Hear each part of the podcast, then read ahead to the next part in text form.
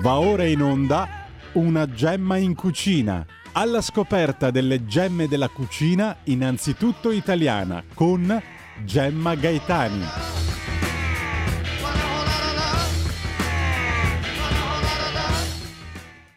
Buongiorno, formalmente siamo ancora in primavera e manca un po' all'estate, ma nella sostanza siamo in piena estate perché ovunque in Italia ci si sta misurando con temperature che vanno dai 25 ai 32 gradi e allora ci viene in aiuto la gemma della settimana, il melone. Appartenente alla famiglia delle cucurbitacee, il melone è un classico dell'alimentazione estiva. Si è sempre creduto che fosse arrivato in Italia grazie all'esportazione egizia nel V secolo a.C., ma sulla sull'avvento in epoca romana sono sorti grossi dubbi dopo scoperte archeologiche che hanno riportato alla luce dei semi di melone pensate databili all'epoca assolutamente pre-romana, cioè de- quella dell'età del bronzo. Sono stati ritrovati nel sito archeologico di Saosa a Cabras, Oristano. Comunque, durante l'impero romano il melone si diffuse moltissimo, addirittura un editto dell'imperatore Diocleziano tassava gli esemplari di melone che pesavano più di 200 grammi allora si mangiava anche in insalata e l'abitudine di associarlo al salato, come facciamo nel grande classico che è prosciutto e melone, è infatti di derivazione romana. Il melone ha soltanto 33 calorie ogni 100 grammi e ben il 90% di acqua. Tra semi e buccia noi ne scartiamo circa il 53% e quello che rimane che mangiamo è innanzitutto reidratante e dissetante, è ricco di vitamine e sali minerali che ci aiutano a contrastare la stanchezza e a proteggere la pelle dal sole, tipiche esigenze estive. Il melone è ricco di vitamina C, ne ha 32 mg su 100 grammi, che è oltre il 35% del fabbisogno giornaliero. La vitamina C è termolabile, cioè si sciupa con il calore, come la B1, la B2, la B3 e la vitamina A retinolo equivalente.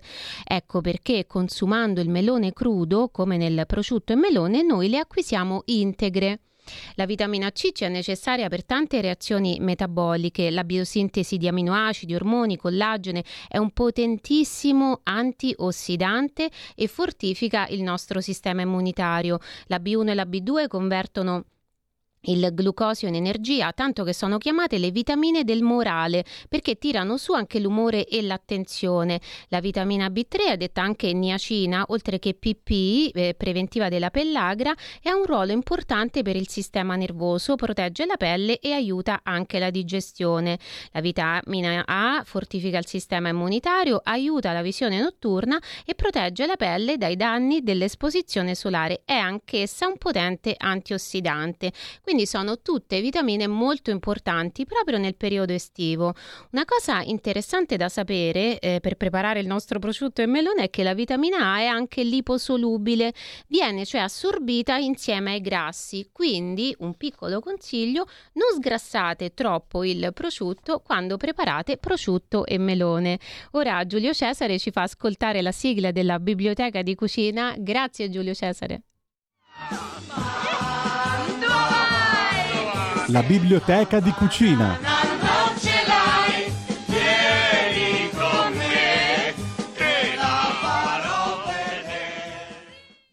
Ecco, il libro di questa settimana è La stagione del pane di Barbara Torresan, Slow Food Editore. Si tratta di un libro con ricette classiche o innovative, come la bella pane al cioccolato, e con ricette di panificatori che sono ormai diventati punti di riferimento importantissimi, come Davide Longoni con la ricetta del pane di Como, Elena Kerry di Panifici Calabrò di Sant'Antioco, ancora Sardegna, con la bella ricetta del pane con tamatiga, cioè pane con pomodoro pomodoro.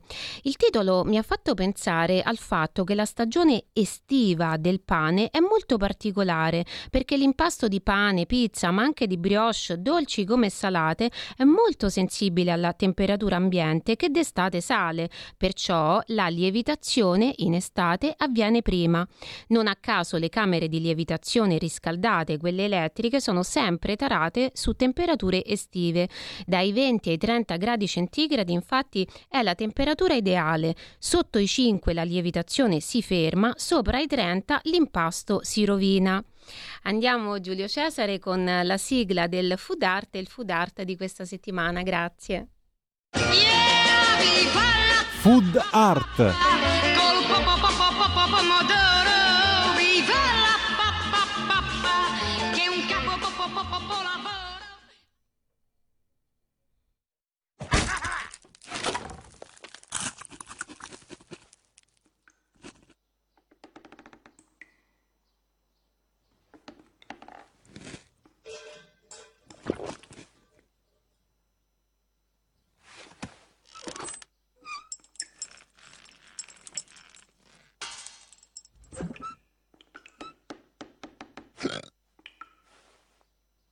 Che c'è? Se sono sconvolto mangio, va bene? Oh, non serve spiegare. Pensavo solo che fosse scimmia. Nasconde i suoi biscotti sulla mensola in alto.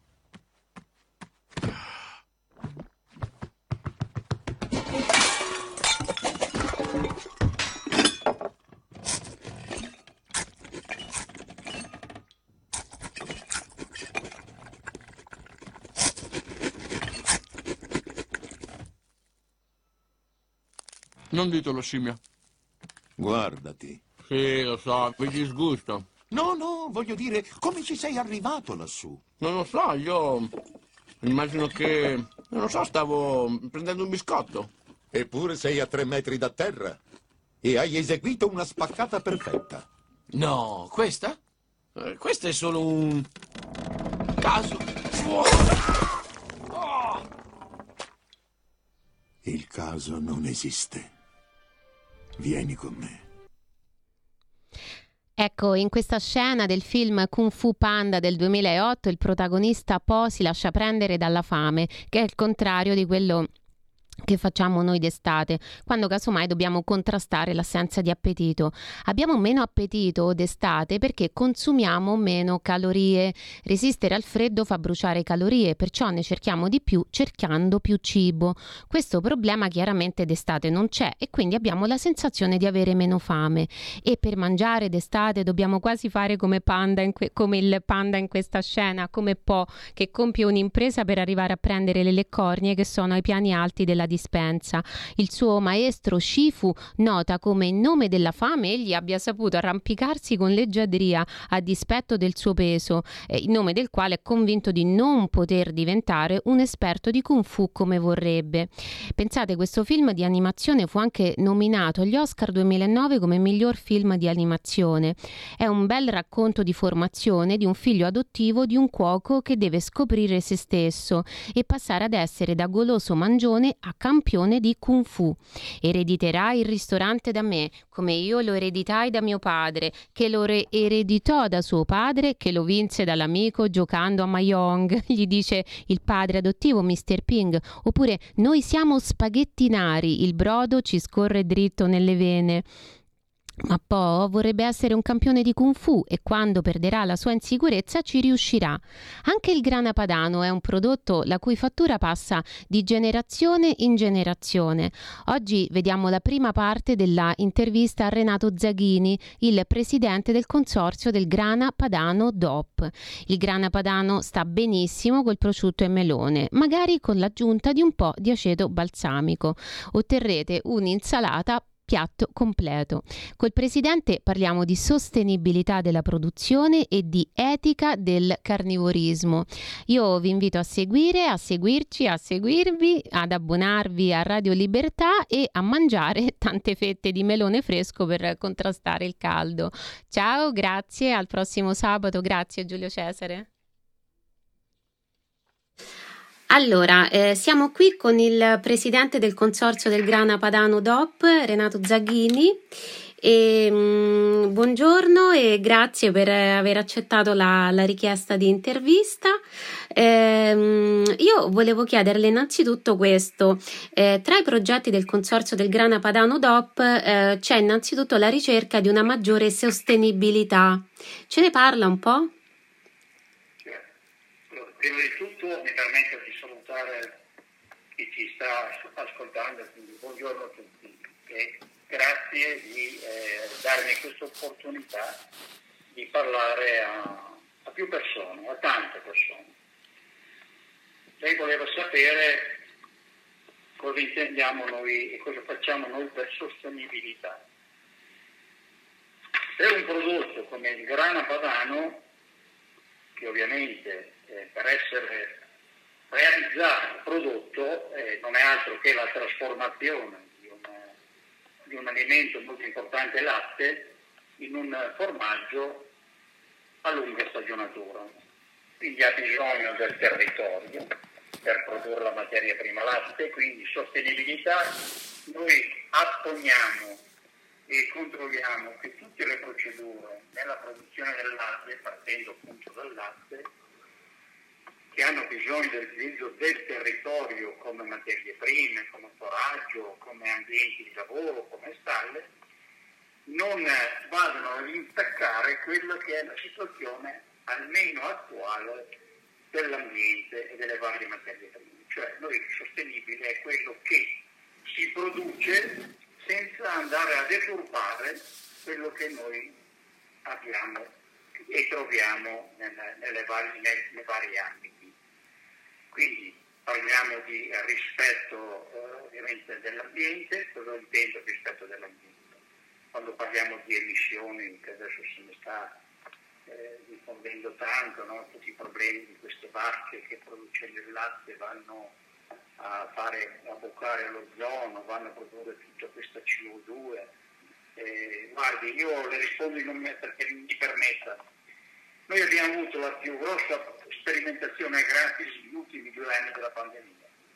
Le stalle non si sono mai fermate, le vacche non hanno mai smesso di produrre, di alimentarsi e quindi anche di scaricarsi, eppure l'inquinamento era crollato perché chissà, fatela voi la, la risposta. Quindi se è vero che ogni attività produttiva è chiaro che eh, ha una sua ricaduta sull'ambiente, noi credetemi mettiamo in campo tutto quello che oggi le conoscenze abbiamo per eh, non intaccare l'ambiente e quant'altro. In fase di trasformazione, perché comunque per fare grana padano servono i caseifici, Abbiamo grandissima attenzione sull'utilizzo eh, di non sprecare acqua, sul produrre energia in, in autoproduzione con impianti fotovoltaici, con cogenerazione, con, eh, utilizzando anche impianti di, di biogas. Quindi cercare di utilizzare il meno possibile eh, dall'energia diciamo così tradizionale ci siamo molto attenti all'utilizzo, come ho detto prima, anche delle acque. Ogni caseificio è dotato di un proprio depuratore. Quanti comuni in Italia, quante città importanti non hanno un proprio depuratore? Ogni caseificio ha un proprio depuratore perché le acque reflue che risultano dalle lavorazioni non devono andare a inquinare l'ambiente. Ci preoccupiamo anche di organizzare bene la distribuzione, la logistica, perché oggi tutta la logistica, lei sa, soprattutto in Italia, è tutta su gomma e anche i camion, a consumare gasolio, hanno delle, delle emissioni di scarica, quindi far sì che in un posto non ci vada, eh, dove portiamo due forme, che non ci vada una forma con un camion, per dire, una forma con un altro camion. Quindi noi su, questi, su questo discorso della sostenibilità cerchiamo di essere particolarmente concreti e quindi a mio avviso stiamo facendo eh, tanto, bisognerà fare probabilmente tanto, le conoscenze ci verranno in, in soccorso, in aiuto e noi siamo sempre pronti ad applicarle. È stato un po' lungo, ma ci tenevo. E no, non si è dilungato affatto, insomma, anzi sono argomenti assolutamente interessanti e, e vanno, vanno, approfonditi, insomma. Eh, e senta, un'altra cosa che mi colpisce è questa operazione di recupero eh, che voi state facendo degli schiavini, che sono i teli di lino che avvolgono le forme del grana padano DOP eh, appena tagliate. Per esempio, questi schiavini sono stati usati per il film Ego Fatum. Eh, la blogger e scienziata Lisa Casali ci ha fatto anche confezionare il suo abito da sposa. Sono appunto ehm, stoffe, sono, sono, teli appunto di, di, lino, che è una stoffa oltretutto mol, molto nobile. Eh, Sì, e in un mondo appunto in cui eh, lo, lo, saprà poi oggi si affermano anche le stoffe, diciamo, art- artificiali, ecco, chiamiamola così. Invece il grana padano DOP si fa con il lino, quindi c'è una purezza, diciamo, anche dal punto di vista delle, degli strumenti che servono a produrlo. Ecco, ehm, quindi riusia, riutilizzate lo schiavino e poi pensavo per esempio del grana padano DOP si può mangiare anche la crosta. Per esempio i nostri nonni già lo, lo sapevano, la detergevano un po' come si fa con le mele e poi la mettevano per esempio nelle paste e legumi per rafforzare un po' la quota proteica del piatto, conferire qualche qualche buon grasso e oggi invece tanti chef ci insegnano per esempio a fare eh, le chips al microonde e mi colpisce questa continuità no, della come si dice anche del grana padano DOP, non si butta via niente. Possiamo dire che il grana padano DOP è da sempre un formaggio a zero rifiuti? Lo possiamo dire e lo dobbiamo divulgare sempre di più. Quando diciamo che appunto del grana padano non si butta via nulla, non, non, non facciamo una battuta, non è uno spot, è la verità. E anche nell'utilizzo degli strumenti, come lei già ha benissimo spiegato, utilizzando il tessuto di, di, di, di lino, gli schiavini di lino, e la dice lunga sull'attenzione che poniamo eh, sulla, sulla produzione grana padana. Noi eh, da sempre, da sempre, una volta erano costretti i nostri nonni a non buttare via nulla, perché non ce n'era la storia del maiale. Oggi noi dobbiamo assolutamente far capire in questa società, possiamo dirlo, dove, di scarto, dove si scarta facilmente, dove nella fattispecie del grana padano anche la costa, ovviamente dovutamente eh, resa viva resa pulita, va assolutamente consumata, va mangiata e bene fanno eh, questi chef eh, a spiegare alle generazioni nuove delle opportunità di consumo di questa crosta, che è molto importante, molto importante. Infatti noi ci teniamo, vorremmo essere testimonial del non spreco e questo è molto importante ed è molto educativa, però non dobbiamo darlo per scontato, dobbiamo spiegarlo, dobbiamo spiegarlo. Sì, perché c'è molta confusione, molte persone non sanno neanche, per esempio, che la crosta del grana padano DOP è eh, edibile. Ascolta... che sia una cosa da buttare via. Sì, pen... non per colpa bisogna informare, questa, oggi c'è, c'è, poco tempo per informare fino in fondo sulle cose, e quindi alle volte non fa effetto, non fa sensazione commerciale, invece bisogna dire queste cose qua, è molto importante. Ma soprattutto anche hanno un valore nutritivo importante. Non è che stiamo mangiando dello scarto, stiamo certo. mangiando una parte diversa del formaggio, ma non è assolutamente scarto. È una parte costitutiva del formaggio, quindi di fatto non è un rifiuto, perciò dicevo un formaggio a, a rifiuti zero. E questa caratteristica appartiene a pochi formaggi in realtà. Ascolti Presidente, sempre um, un altro argomento mi interessa che è vicino a quello della sostenibilità, cioè il miglioramento del benessere animale.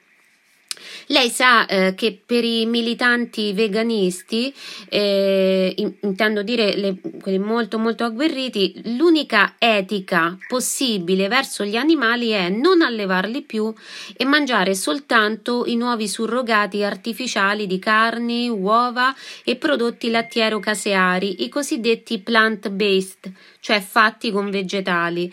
Ecco, eh, secondo lei è importante affermare che esiste e come un'etica anche nella produzione e nel consumo di alimenti derivanti dall'allevamento animale?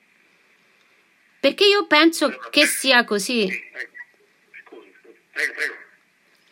No, perché pe- penso che sia così, cioè che la soluzione etica non sia non mangiare più, non allevare più gli animali, ma si possa anche essere carnivoristi allevare animali, mangiare animali, ma in modo etico, cioè senza senza iperprodurre, senza mangiarne troppa di carne e di prodotti derivati. E volevo sapere cosa, cosa ne pensava lei. Io ne penso, allora, premetto che io eh, per mia cultura rispetto tutte le eh, sensibilità di ogni persona. Questo però non mi eh, impedisce di spiegare quello che è il mio pensiero sul fatto della, del, della sostenibilità e del mondo animale allevatoriale. Io credo che noi siamo i primi custodi del nostro patrimonio, diciamo così, zootecnico e i primi a voler bene i nostri animali siamo noi e basta fare un giro nei nostri allevamenti e nelle nostre stalle. Ci sono delle cose da migliorare, sono perfettamente d'accordo, però già abbiamo fatto grandi passi in avanti, quindi i nostri animali, se lei, eh, io ho vacche da latte personalmente, però anche negli altri settori non eh, si sta verso una, un, una metratura, diciamo così, degli spazi più ampi per ogni animale. Per esempio nel, nel discorso delle galline eh, ormai bisogna, eh, c'è una normativa dove le galline devono essere a terra, libere, eh, nel campo zootecnico eh, gli animali, le stalle devono avere le giuste areazioni, la giusta temperatura, la, dei pavimenti adeguati, dove è possibile spazi anche per il pascolo. Quindi io credo che è, è beneficio di tutti quanti noi e l'abbiamo già nella nostra cultura, l'etica di come allevare questi animali. Io, ripeto, come detto prima, rispetto assolutamente tutte le sensibilità, però mi sarebbe piaciuto, mi piacerebbe nei vari incontri che noi abbiamo, io non mi sottraggo mai a, a incontrare qualsiasi, avere altrettanto rispetto perché comunque anche chi sposa legittimamente di consumare questi surrogati, che guarda caso però vogliono chiamare carne quella che carne non è, vogliono chiamare uova quello che uovo non è, però chissà perché vogliono usare questi nomi. Io andrei a vedere bene come vengono prodotti e quali deturpazioni del, dell'ambiente hanno. Quindi io credo che, e ne sono convinto e siamo pronti a dimostrarlo perché abbiamo grande attenzione anche sull'uso dei farmaci, ci siamo dati delle regole ferree sull'uso degli antibiotici, che per le persone umane non ci sono queste regole così. Quindi credo che il sistema allevatoriale, dal bovino, da latte, da carne, qualsiasi animale, sta raggiungendo standard che non hanno nulla, non hanno nulla di cui eh, vergognarsi, come qualcuno ci, ci attacca eh, molto spesso. Anzi, in, eh, anche nel mondo del benessere come è il nostro, perché il mondo non è tutto nel benessere come siamo noi qua, ha bisogno delle proteine animali in questo caso, perché comunque per la nutrizione bisogna avere come da sempre una nutrizione variegata. La differenza la fanno le quantità, se proprio vogliamo essere precisi fino in fondo. Però questo eh, entriamo nella libertà delle persone, perché poco tempo fa abbiamo vissuto il discorso del vino. Discorso del vino che è vero che c'è una componente alcolica nel vino, quindi in eh, estrema eh, situazione eh, potrebbe fare decisamente male, tant'è vero se voleva paragonarlo al fumo delle sigarette. Ma la differenza la fa sempre la quantità. Quindi se ogni alimento, ogni prodotto viene assunto nelle giuste, nelle giuste e doverose quantità, eh, fa parte della sana alimentazione di ognuno di noi. Purtroppo abbiamo esempi ancora di milioni e milioni di persone che invece questa possibilità non ce l'hanno e si nutrono male di magari di un'unica cosa dove non ci sono né proteine né aminoacidi né carenze di qualcos'altro e quelli poverini eh, vorrei vederli, vorrei vederli a, a confrontarsi con queste nuove filosofie, premettendo sempre che io rispetto tutto e tutti, però sarebbe bello avere altrettanto anche da parte di questi signori. Sì.